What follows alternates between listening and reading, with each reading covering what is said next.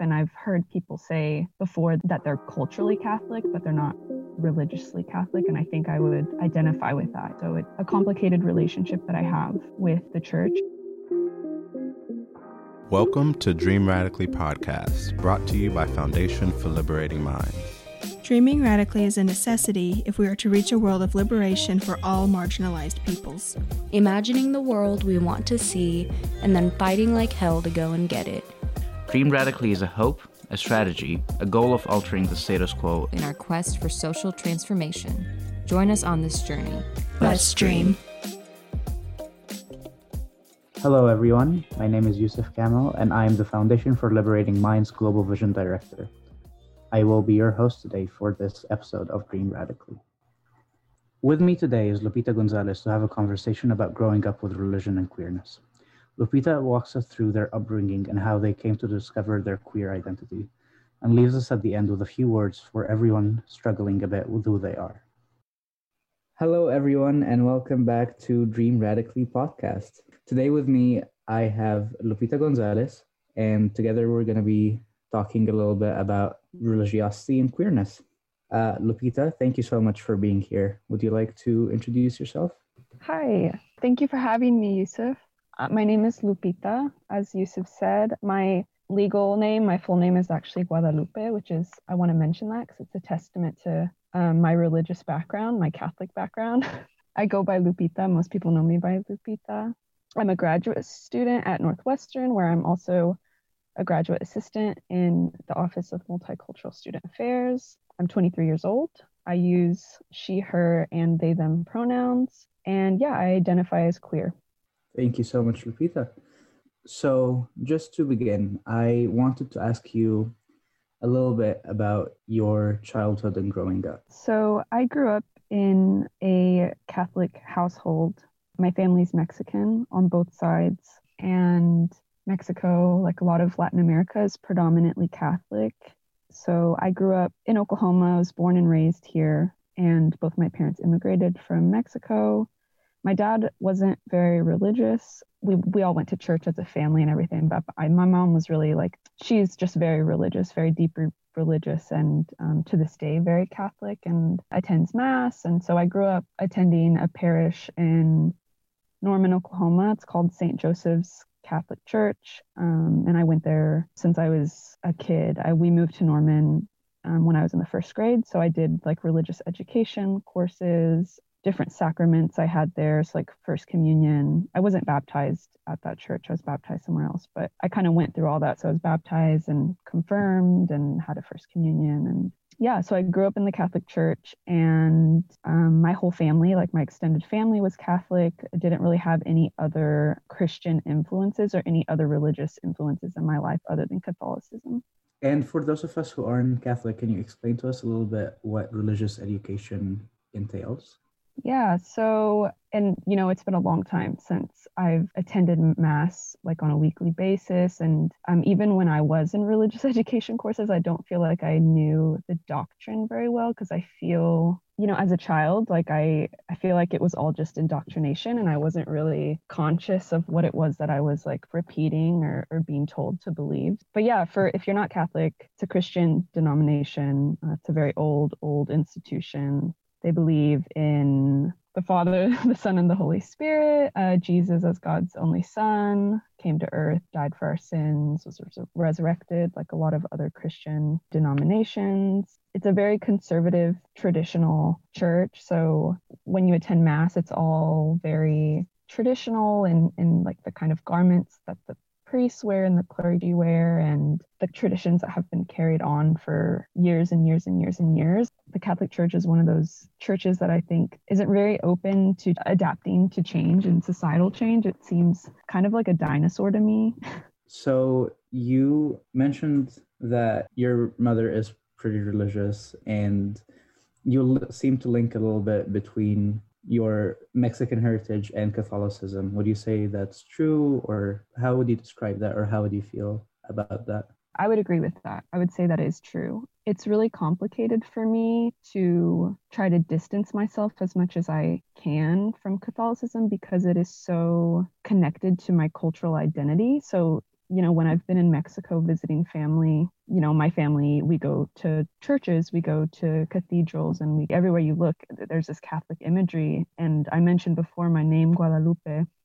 My mom named me after La Virgen de Guadalupe, which is the kind of Mexican rendition of the Virgin Mary. And her image is, you know, everywhere. It's such a symbolic kind of image in Mexican culture. And that's something that, um, you know, whether I like it or not, Catholicism is something that's so intricately entwined with my cultural identity that I can't write it off. And I've heard people say before that they're culturally Catholic, but they're not religiously Catholic. And I think I would identify with that. You know, I have a lot of issues with the doctrine of the Catholic Church and their beliefs and a lot of things that I don't agree with. But culturally, I feel it's such a big part of how I grew up. And so many of the traditions surrounding Catholicism are things that are so familiar to me um, and kind of remind me of home and of that place. And so it's a complicated relationship that I have with the church and with religion and organized religion because Catholicism really kind of soured my relationship with organized religion so I haven't really ever tried to venture out and find anything else. But say, um, as much as I've tried to like put a wall between Catholicism and me, you know, my family still practices it. My grandparents do. They still pray over me when I'm there, when I leave. And so it's something that I've kind of had to learn how to have a healthy relationship with, even if I'm not practicing myself and if I don't believe those beliefs myself. Yeah, I feel like that's something that sounds quite familiar to me. I feel like that throughout evolutions or changes in my personal belief system, I feel that for me, I, I grew up Coptic Christian, which is a small denomination, um, relatively small worldwide, big in um, my home country, which is Egypt. And kind of doesn't matter what my belief ends up being or, or what, however it has changed. It's always been that there are certain things that make me feel like that's home and it might be just certain phrases or traditions or just something that we end up doing and it's usually related to something that has to do with that or or it kind of uh, is grounding in certain ways. So i definitely agree with you.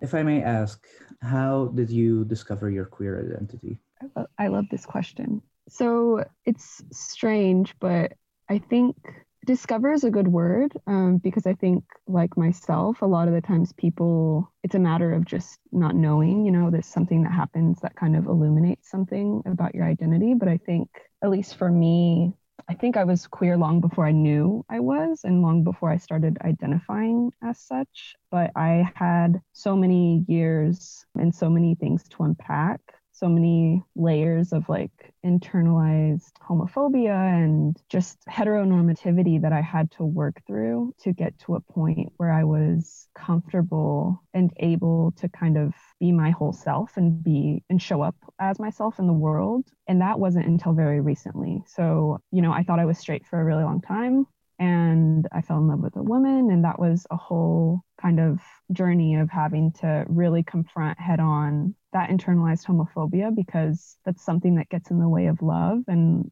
at that point it was like yeah you you just kind of have to i had to work through that as painful as it was and there's a lot of fear involved there's a lot of fear involved with when you grow up being told as i was that homosexuality is a sin and that and even you know outside of the church a lot of that did stem from Catholicism and, and what I was taught growing up. But even societally, I feel like heteronormativity and gender roles and everything that I was taught societally played a big part in me not feeling like I was comfortable or being afraid to kind of express myself and, and be who I was. So I think when I was about 18, when I went off to college, I moved away from Norman to Edmond, Oklahoma, because I went to the University of Central Oklahoma for two years. And um, that was about the time that I started kind of rebelling against the Catholic Church and against my mom wanting me to, to drag me to Mass. And um, it was around that time that I started to be very adamant and be very vocal about the fact that I don't agree with the church's stance on same sex marriage, that I don't agree with their stance on abortion. And it was kind of this awakening. Yeah, that was even before I went to college. So that happened really early on. And I kind of started to drift away. And then when I got to college, I joined the Student Alliance for Equality, which we called SAFE at UCO, um, which is the LGBTQIA kind of student collective or organization. And at the time, I thought I was just being an ally, that it was just something that I cared deeply about and that I wanted to support. And that is true but I don't think I registered at the time that I was just gravitating towards these issues because I identified. That was something that was not even on my radar as an 18 year old or on my mind. It just kind of happened naturally. Like I gravitated towards LGBTQIA issues and platforms, and I wanted to do everything I could to make sure that people feel seen. And as I got older, my first two years of college, I also started to kind of uh, play around more with gender expression and just be a little more free with how I expressed myself that way. And for me, I think both coming to terms with my identity in terms of gender and sexuality was they weren't mutually exclusive like it happened together and um, that kind of exploration happened all throughout college. But even after that you know even after I, so i transferred to the university of oklahoma and i still didn't identify as queer. I didn't i still thought i was straight. And i think that had a lot to do with like i said before it's heteronormativity and is so deeply ingrained in us. And I didn't know how to shed that and how to move through the world in a way that didn't reflect that, even though I kind of made made those steps earlier as a young person. But I think it was love, honestly, and being um, romantically involved with somebody that really opened my eyes to my identity because it was no longer something that I could turn away from. And it's been really, really rewarding and I'm so glad it happened the way that it did. But yeah, it was really difficult and it took a long time. It wasn't a fast or easy journey for me. And there was so many layers of just internalized homophobia and, and heteronormativity to work through for me. Thank you so much, Lupita. If I may ask um, as well, how did it feel to be in queer spaces for you before you realized or went on this self discovery route? How did it feel and how did it feel afterwards? I'd say before it felt like I was just an ally, and I think that's how I saw myself. And so I didn't feel really like a part of it. But even now, I guess then and now, um, it always felt like I wasn't queer enough, or like I didn't um, look a certain way, or I didn't have a partner that was queer. So I, I, I just didn't feel like I was enough. And even now, I still kind of feel like that when I enter queer spaces um, because we're so used to making assumptions about people's sexuality and gender by looking at them and by just kind of um, their physical appearance and how they present themselves to the world. Um, we have these preconceived ideas of how somebody should dress if they identify with this gender, how, how somebody should dress if they are of this sexuality. And that is something that I still grapple with. So when I'm in queer spaces now, I think that's always kind of running through my mind is like, are they going to doubt that I am who I am, or are they going to think that I'm like not queer enough, that I don't look like I should look, or that I don't act like I should act? And I think that's honestly a bunch of bullshit. And I think nobody should tell anybody um, what it means to look queer because I think you can be any kind of way and dress any kind of way and you can be super super feminine and and still be non-binary or you can you know be super femme and still be super gay. Like it's something that i'm still having to kind of repeat to myself every day um, that i don't have to meet anybody's expectations of what i should look like or what my gender or sexuality should be that I can just be who I am. And, and I think that's the most rewarding part of being part of this community is that they're so welcoming and encouraging of people being their full and honest selves. And that means allowing people space to show up as themselves, however that may be. I guess I, I still feel that some days, but for the most part, it's all internal and it's not like an outside force or anybody telling me that I aren't enough. It's just kind of in my head. And when I start to kind of shake that off is when I feel the best about who I am. So, how has each of your identities affected the other? Um, how have your feelings about the Catholic Church or your own religiosity or any form of your identity been affected by your queer identity or the other way around? I actually I don't consider myself religious anymore or a, a Christian. I'm not a practicing Christian. And I think the most accurate description or descriptor I would use is agnostic.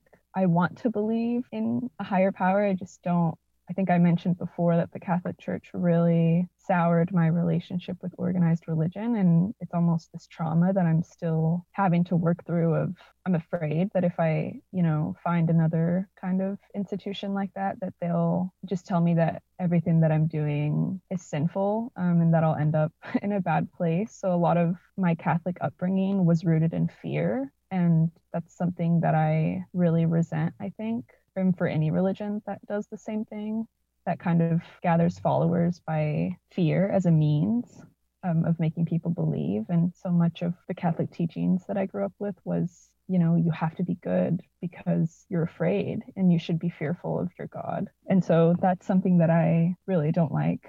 I don't want to live in fear like that. I think I grew up with so much shame because of that fear and because of everything that I was taught that I could and couldn't do that even when I got to the age where I wanted to be like a sexual being and like that was something that was natural and healthy and normal like I couldn't even be that in a heteronormative way because I had so much shame to unlearn. You know, like the Catholic Church is so conservative in that way, and they teach you that premarital sex is a sin and even sex is for the purpose of bearing children and bringing children into the world and it's not something that is for your own pleasure as a human being and so that was something that I had a lot of trouble with as a young person when I was just entering college. Like, I didn't have a sexual partner until I was like well into my 20s because I, there was just so much shame, I think, surrounding that that I just didn't feel comfortable, or for whatever reason, I wasn't comfortable in myself or confident in myself as a sexual being. And so that was one layer of it. And then to come to find out, oh, actually, I'm queer and I want to explore my sexuality in a non heteronormative way. Like that was even a whole nother layer of shame that I think stemmed from my religious upbringing. Because, you know, as we all know, like the Catholic Church is opposed to like same sex marriages and even just like same sex relationships. So that was something that was, I think, even deeper that I had to work through that not only could I like explore my sexuality and I had a right to, but I could explore it in a way that aligned with my identity. So it was a lot of working through things and I think I'm still doing it. I'm still working through it, but I've gotten to the point where I can recognize it and I think I can recognize where it stems from. And I've kind of initiated that healing process and decided that I'm going to shed all that shame because there's no reason to hold on to it. So, how has your relationship with your family changed or been affected, or has it been changed or affected at all? I feel that it strengthened my relationship and deepened it with um, at least my immediate family when I came out to them. And um, my mom being the most religious one of the five of us. I have two sisters, a younger sister and an older sister, um, and then my mom and dad. And my mom, I unintentionally came out to her. It happened this past summer, and it was a reaction that I had, um, an instinctual reaction to her saying something that was really horribly homophobic and transphobic in in my presence, and I just kind of like had to react by telling her that. It was my way of like telling her that it was unacceptable for her to talk like that around me, and so it was unintentional. Um, I don't think I would have done it if that hadn't happened because I knew her feelings towards just queerness and I was really afraid of her reactions. Yeah, she we had a very kind of explosive, really upsetting conversation that night and she ended up apologizing to me later and while she still holds her beliefs, I don't know exactly if that's exactly what the Catholic Church believes or if she's a little more lenient with what she believes, but she still doesn't wholeheartedly agree with people loving who they want to love. And so it was difficult, but I think I had to take a step back and realize how privileged I was even to have a parent who was still going to love me and was still going to see me as their child and, and still take me in and, and take me under their roof after knowing who I am. And I know that's not the case for a lot of people. So I met her halfway. And as for my sisters, they were both um, incredibly supportive, which was something that meant the world to me. my little sister's also queer and she had come out to my mom a couple years before I did.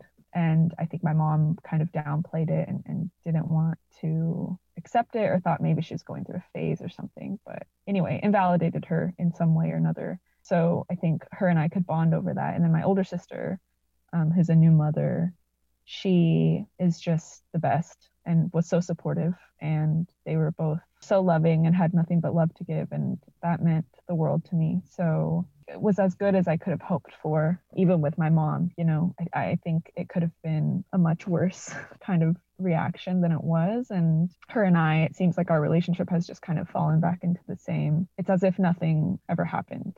And she knows what she knows. And I've even we've had conversations where I talk to her about my my last partner and you know she doesn't say anything horrible like she used to. And we're making progress. And as for my extended family that's in Mexico and you know my grandparents that are very old and very conservative and very traditional. That's information that I am sparing them and also i guess kind of sparing myself i think sometimes we choose who and when to come out to people um, when we feel safe when we can kind of wage like what the reaction will be and, and whether it's worth them knowing. And right now, there are a lot of people in my life that I've decided it's information that they don't need, or maybe like I'm kind of uh, anticipating their reactions and I, I don't need it at this point in my life. So hopefully my grandparents never hear this podcast. I don't think they will, but so it's really kind of a gift, I think, a really beautiful thing to be able to share such an intimate moment with people and to let people in that way. And I've done it since I came out to my mom and my sisters last summer. Like I've done it in little, subtle, small ways with people in my life and with friends. And each time it's like being met with their acceptance means so much. I think that's really affirming to hear in many ways that even at times if it's slow that there is some progress being made. And yeah with information this big it's always the person's right to figure out what they want to do first and then go on with what they want to do. Lupita i have one last question for you. We know a lot of people try to come to terms with their own identities daily queer identities specifically and they're often in environments where they might not feel very safe or supported of displaying that side of themselves. Do you have any words for them? The first thing I would say is that I love you and that you're awesome and that there's nothing wrong with you. And then I would tell you that there are so many ways in which heteronormativity and gender roles and patriarchy are so deeply entrenched in all of us. And to not be so hard on yourself as you like slowly recognize those ways and kind of start to let them go. And i think for some of us maybe for most of us that's a lifelong process of having to unlearn things. And i don't think anybody i don't know maybe this is a bold statement, so don't quote me on this, but I don't think anybody who's queer has come into their identity in an easy way, you know, just because of the nature of the world that we live in. It's scary. It takes a lot of courage and there's a lot of fear involved and there's a lot of maybe there's ostracization or maybe you lose people that you love. But I would tell you that it's so rewarding and there's nothing better than being able to be who you are and to be proud of who you are and to show up in the world that way. And when I'm afraid, and which I really was last summer, especially when I was grappling with all this, like I would think, and especially during Pride Month, I would think of everybody that came before me that that did such brave things so that I could be who I am today without there's still risks that you that you take um, by showing up in the world.